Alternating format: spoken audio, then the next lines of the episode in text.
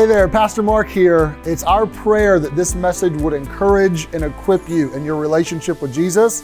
We're able to provide this content due to the joyful generosity of our financial partners. And if you'd be willing to join that tribe and help get some sermons like this around the world, you can donate at harvestbaptist.info slash give. God bless. All right, Revelation chapter number 10. Let me give you just a really, really quick update to this point because I don't want to parachute you into the chapter with no context. This is in the middle of judgments. This is in the middle specifically of the trumpet judgments. Uh, we saw in chapter number nine that the sixth trumpet of judgment has sounded, which is also known as the second woe, in that there is this pain and hurt befalling the earth during a very specific period of time that is intense uh, that God is trying to get Earth's attention in some ways, but also He is rewarding their unrighteousness with judgment. So, this is in the context of that, is this little snippet, this parenthetical in Revelation chapter number 11, and most of it is about two witnesses. And I want us to understand it. And I'll tell you up front, there are four verses at the beginning of Revelation 11 that if you don't understand these four verses, and the foundation that it lays, then the next 10 verses don't make a lot of sense. So we have to get some history and we have to dig a little bit to understand the first four, but it'll make sense after that. So here we go, verse number one. And speaking of these witnesses who have this mandate that given by God and even some spiritual preparation. So, verse number one there was given me a reed like unto a rod, and the angel stood, saying, Rise measure the temple of God and the altar and them that worship therein. So, a reed in the Bible days would have been our measuring tape, a long, straight stick that you could use for measuring purposes. And John's given a measuring tool, and he's told to measure the temple, the altar, and then to do presumably some sort of head count on those that are worshiping. Verse number two, but the court which is without the temple, leave out. Don't measure it. For it is given unto the Gentiles, and the holy city shall they tread underfoot 40 and two months. So, what you find is two things at least. Number one, a specific place, this holy city where the temple is, that we'll see here in a moment in even clearer fashion, is Jerusalem. Number two is specific period of time, which is 42 months. And it mentions this temple that John is supposed to measure, but don't measure the courtyard of the Gentiles, which was certainly a part of the physical temple. And what does he mean by temple? And there's all kinds of, of thoughts, but I think it's pretty straightforward. Uh, some have said this is Jesus. You know, Jesus refers to himself as a temple. When he told the disciples that uh, this temple will be torn down, but three days later it will be reconstructed. And the disciples scratched their head and said, You can't, you can't rebuild the temple in three days. It's too big. No way. And then Jesus dies and he raises from the dead. And the disciples said, Oh, okay. That's what he was talking about. He was talking about himself. He was the temple that would be destroyed and he would be raised up three days later. We know biblically that we are the temple of God, believers, saints of the New Testament age. We're told in Corinthians that, what, don't you know? That your body is the temple of God, like God's Spirit resides in you, and that makes you his temple. Is it talking about Jesus? Is it talking about believers? No, it's just talking about the temple, like the edifice, the, the building. Now, that is a little bit confusing because there were multiple temples. Solomon built a temple, the first temple or Solomon's temple. David had prepared all of the materials for that, and then Solomon built it, and it was magnificent. And you can read about that in the pages of Scripture. Of course, that temple was torn down, it was destroyed. Nebuchadnezzar and the Babylonian army came and they plundered it first. They set up Israel as a vassal state, but Israel would not comply, and they came back and they destroyed the temple. And then you find much of the prophets. They begin to yearn and crave the rebuilding of the temple so that worship could resume. And you find Ezra and Nehemiah and Haggai and Zechariah and so many of those Old Testament prophets are about the rebuilding of the temple and the rebuilding of the city walls so that worship could resume as normal. And eventually, a second temple is built, Zerubbabel's temple. This temple is smaller and not nearly as grand as Solomon's. But it is built and they can worship. And Herod takes this temple and he not just spruces it up, he expands it massively. And that temple now becomes known as Herod's temple. This would have been the temple that was in Jesus' day. That when temple worship was happening or he went to Jerusalem, it all centered around Zerubbabel's or Herod's or the second temple. And Jesus spoke of this temple.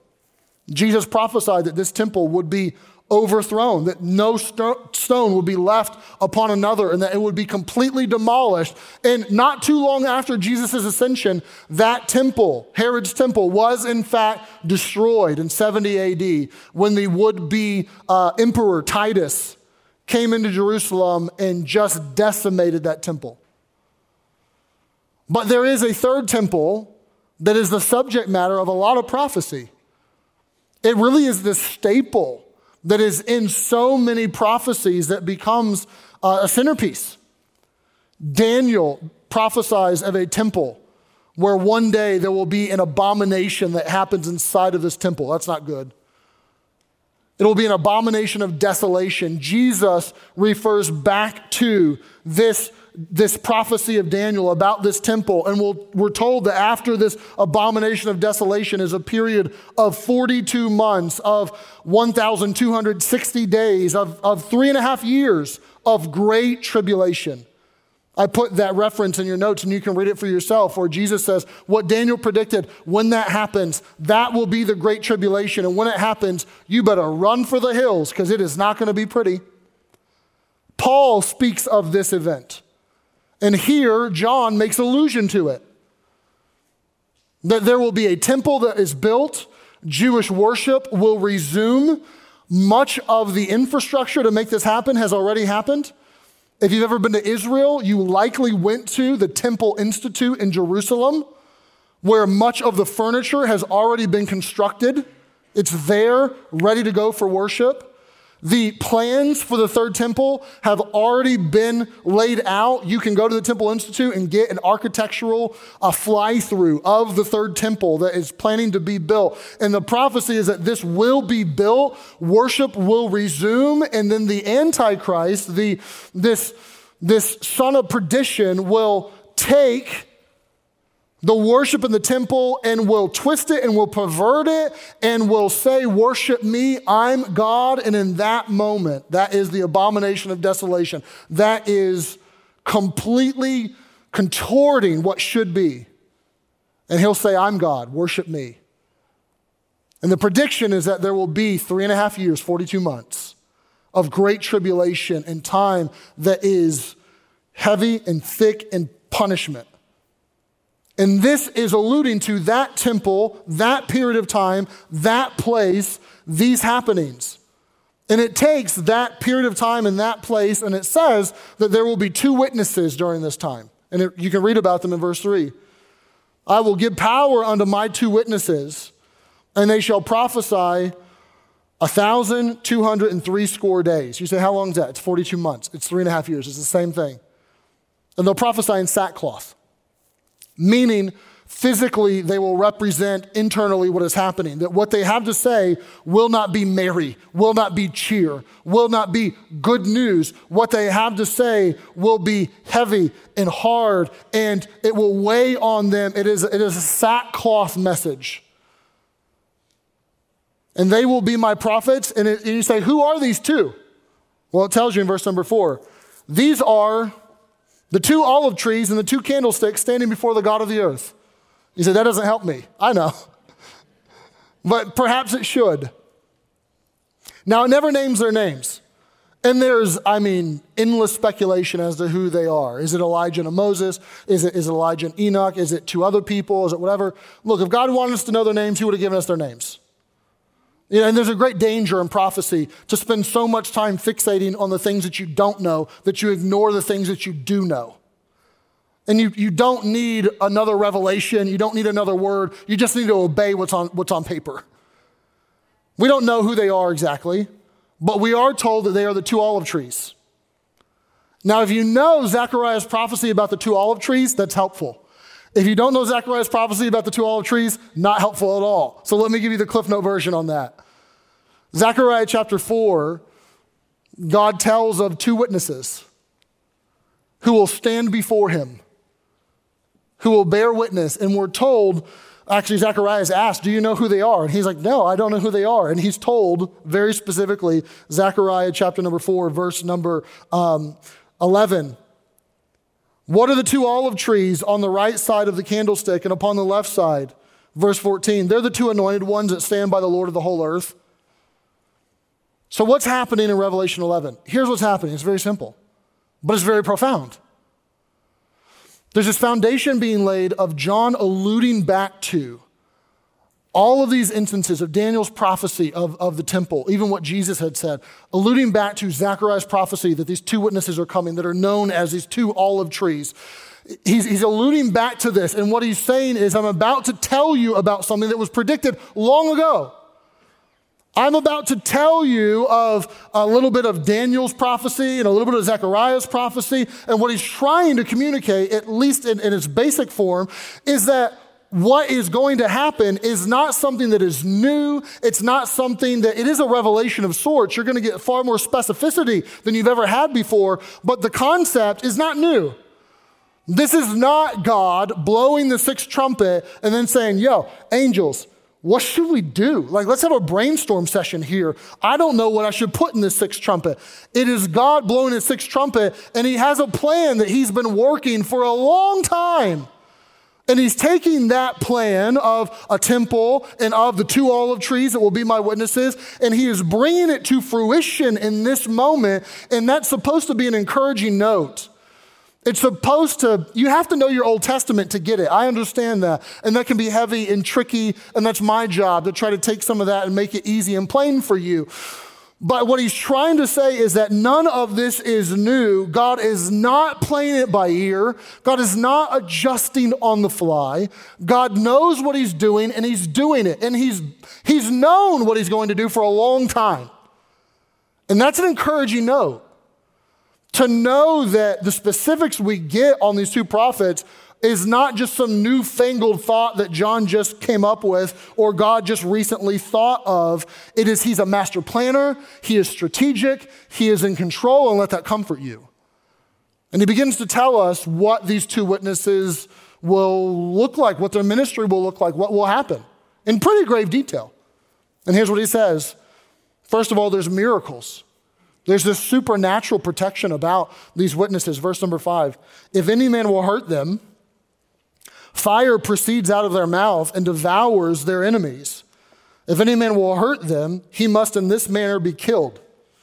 You say, oh, what? Does that mean they're like fire breathing dragon prophets? Like, what is this? I personally don't think so. I personally think this is, is giving verbiage to what you saw in the ministry of Elijah. That at multiple points in time, the enemies of God came after Elijah and he went toe to toe with them and called down fire from heaven. And it destroyed the enemies. This is actually something the disciples picked up on and they asked Jesus to do. If you remember that story where there are these people that are antagonizing Jesus and they're like, Jesus, call down fire from heaven and just, you know, lick them up. And Jesus says, guys, you, are missing the whole point of why I'm here. Like, this is, I didn't come to destroy the enemies. I, I, came to give my life for them. And he has this whole teaching moment with them. But in this moment, for these two witnesses, there will be those that oppose them. The text will say in a minute, they make war with them. They want to kill them and eradicate them. And God gives them a supernatural ability to perhaps call down fire from heaven to protect themselves and to insulate themselves for what is coming at them. And we're also told in verse 6 that they have power to shut heaven, that it rain not the days of the prophecy, drought. And they have power over the waters to turn them to blood, to smite the earth with all plagues as often as they will. So the point is that there's a unique ministry of judgment that these two witnesses have, and they have in their tool bag in a supernatural way death and drought and disastrous plagues that they are able to utilize that keeps them safe. I love how Adrian Rogers took this and kind of turned it to application when he said that this is a, a principle that is echoed through the pages of Scripture that no matter who you are, whether you're two witnesses in Revelation or whether you today, that when you do God's work in God's way, you never lack God's provision or God's protection. That God has a way of providing for and protecting his people for what he's called them to do. And these two witnesses are certainly an example of this, that they are protected in a very unusual way. And while they are witnesses in this time period, it would be fair to say, who are the witnesses today? And the witnesses today are you and I. Jesus leaves his followers with the instructions that you will be my witnesses, right? You'll be my witnesses in Jerusalem and in Judea and Samaria and to the uttermost parts of the earth. I, I want you to go and witness for me, and you can know and have a sigh of relief. Then, man, when I when I open up my mouth and I witness for the Lord Jesus, when I do my best to give money to missions and see the witness and the testimony of Jesus be made great all over the world to the uttermost part of the earth, when I'm at work and I seek to evangelize and share the gospel with somebody, that when I am doing God's work and I'm witnessing for Him, and I want to do it certainly in His power, that, that God is there with me in those moments. And I, you can't guarantee what someone will think or what someone will say or if they'll be mad at you for it. But you can witness. And you can witness confidently, knowing that God's on your side. And these men do exactly this. And it goes on to say that not only is there this ministry that they have, these miracles that they have, but there's a martyrdom that takes place. Verse number seven. When they shall have finished their testimony, the beast that ascends out of the bottomless pit shall make war against them and shall overcome them and kill them. Now, more to come on the beast later on through the pages of Revelation. We'll look at the beast in grave detail. We'll just suffice it to say for right now, one of the great enemies of God. Okay, we'll just leave it there for now. Comes and wants to kill these two witnesses, and it says that he does. Say, Pastor, time out. I thought you just said that God's work done in God's way never lacks God's protection or God's provision. Well, look at the first part of the verse. When their testimony was finished, they had done what God had called them to do, Testimony was finished. Presumably, you're very close to the end of 42 months because it's the time period that they've been given. And they're dead. Verse number eight their dead bodies shall lie in the street of the great city. Spiritually, it's called Sodom and Egypt, where also our Lord was crucified. Now, you tell me where Jesus was crucified. What city was he crucified in? Let's do it on three. Where was Jesus crucified? One, two, three. Oh, you're smart. Man, look at you guys. That's the place. Things have become so run down and so opposed to God under the leadership of said Antichrist that spiritually it says now Jerusalem, which is supposed to be the holy city, is no longer the holy city. Spiritually, it's Sodom. Spiritually, it's Egypt. And they're left to rot in the streets, a, a sign of great uh, disrespect to not treat their bodies, to not give them a burial. Verse number nine.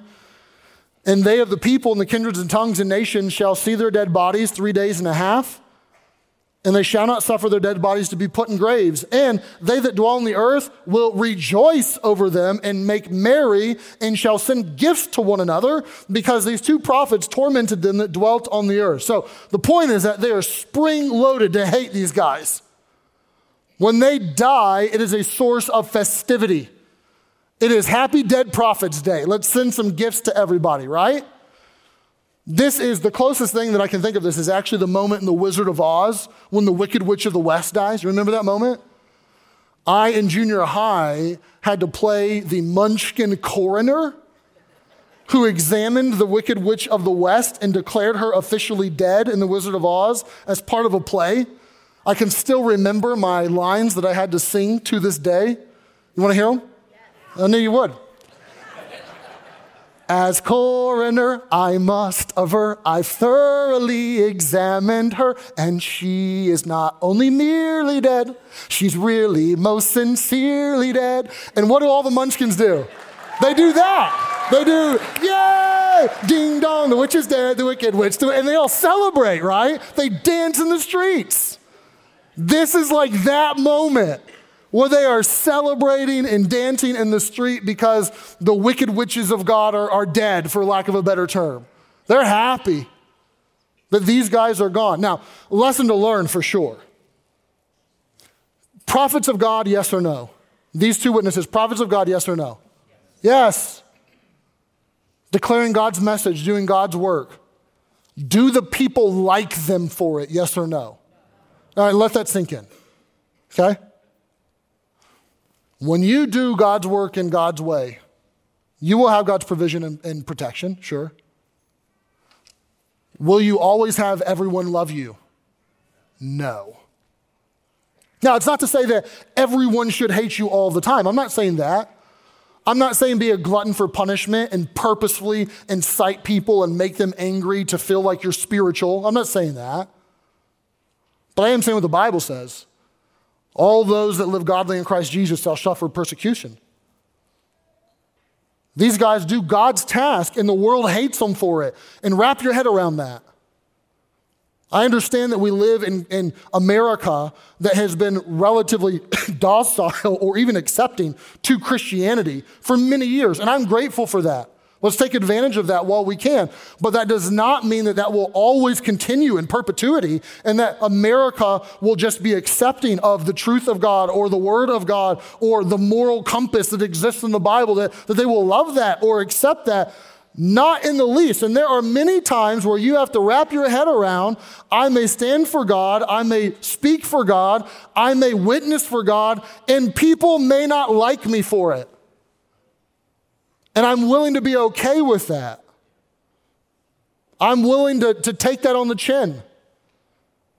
And I think that most of you can wrap your head around this because some of you, you went through this when you dated your spouse, that you fell in love with them but your parents didn't fall in love with them, or your siblings did not fall in love with them.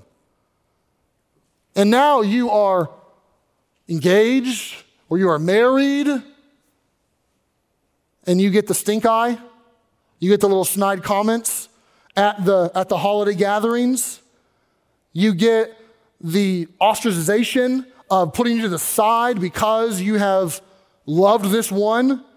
And if we can understand that on a, on a human level, what it means to have love between spouses and how that could put us at odds with people that are around us, and we are oftentimes okay with it, may it not be said that our love for Jesus wanes because it could put us at odds with people around us. May it not be said that when we're faced with a choice of loving Jesus fervently or being appealing to everyone around us, that we choose to be appealing and somehow quiet down on our love for Jesus. That shouldn't be the case. And sometimes when you love Jesus, people don't love you for it. That's how it goes. And that's how it went for these two guys. They hated them for it, they hated them for what they did, and they killed them. But something happens. There is this preservation that sovereignly takes place of these men. Look at verse 11.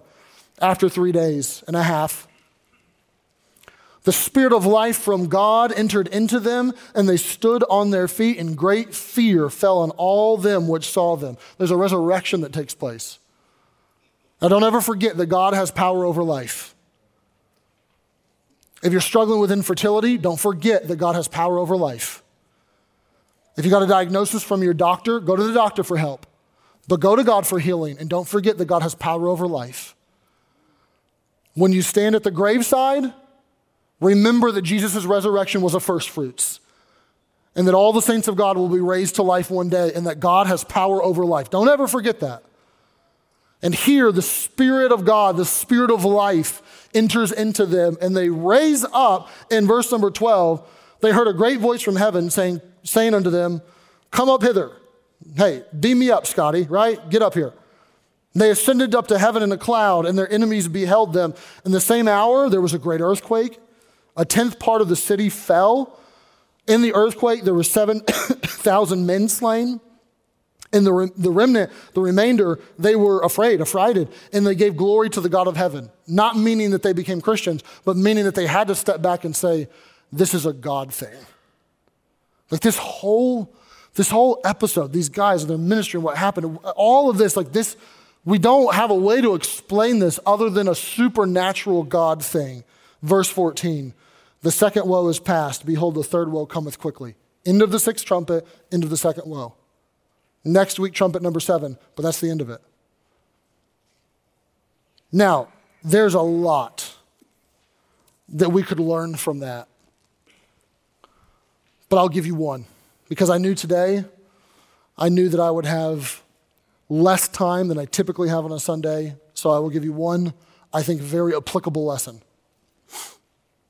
And I will use William Cullen Bryant as, as the foundation for this.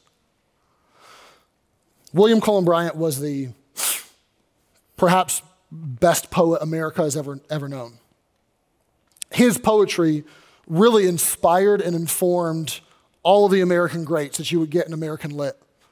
Henry Wadsworth Longfellow, Edgar Allan Poe, all those guys were inspired by, by Cullen Bryant.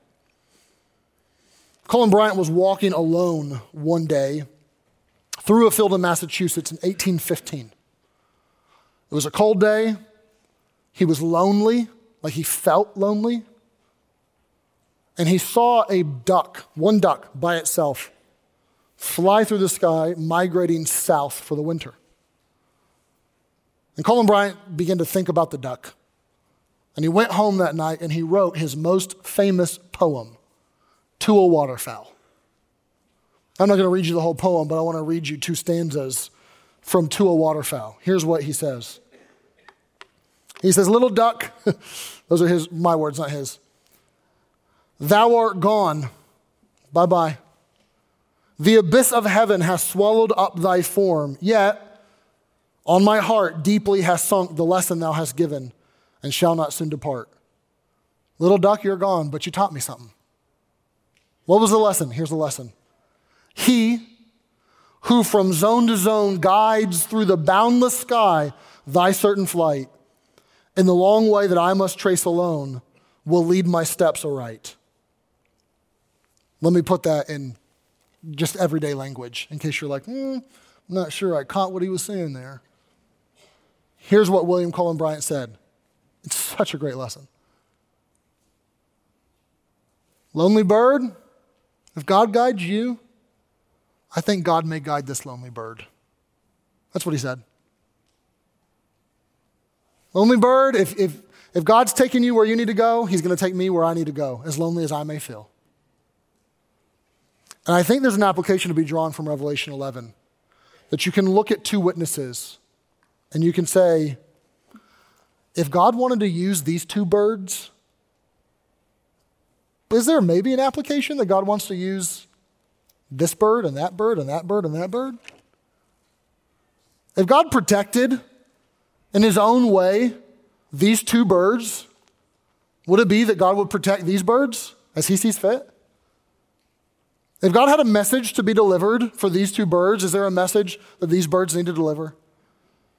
If God supernaturally preserved and gave life to these two birds, is there life and preservation that He offers to these birds? And the answer, of course, is yes. And while we can approach Revelation and say, okay, I know a little something about the sixth judgment, I see what may happen to these people that are opposed to God. I can see something of the future in these pages. I don't know it all, but I, I know enough here. I keep telling you over and over and over again the point of revelation is not to give you a special piece of knowledge so that you can feel more informed. The point of revelation is to be a blessing book and to comfort you in many profound ways. And may we take the witnesses that are here and say, what does this mean for the witnesses that are in this room? And if he can do this for them,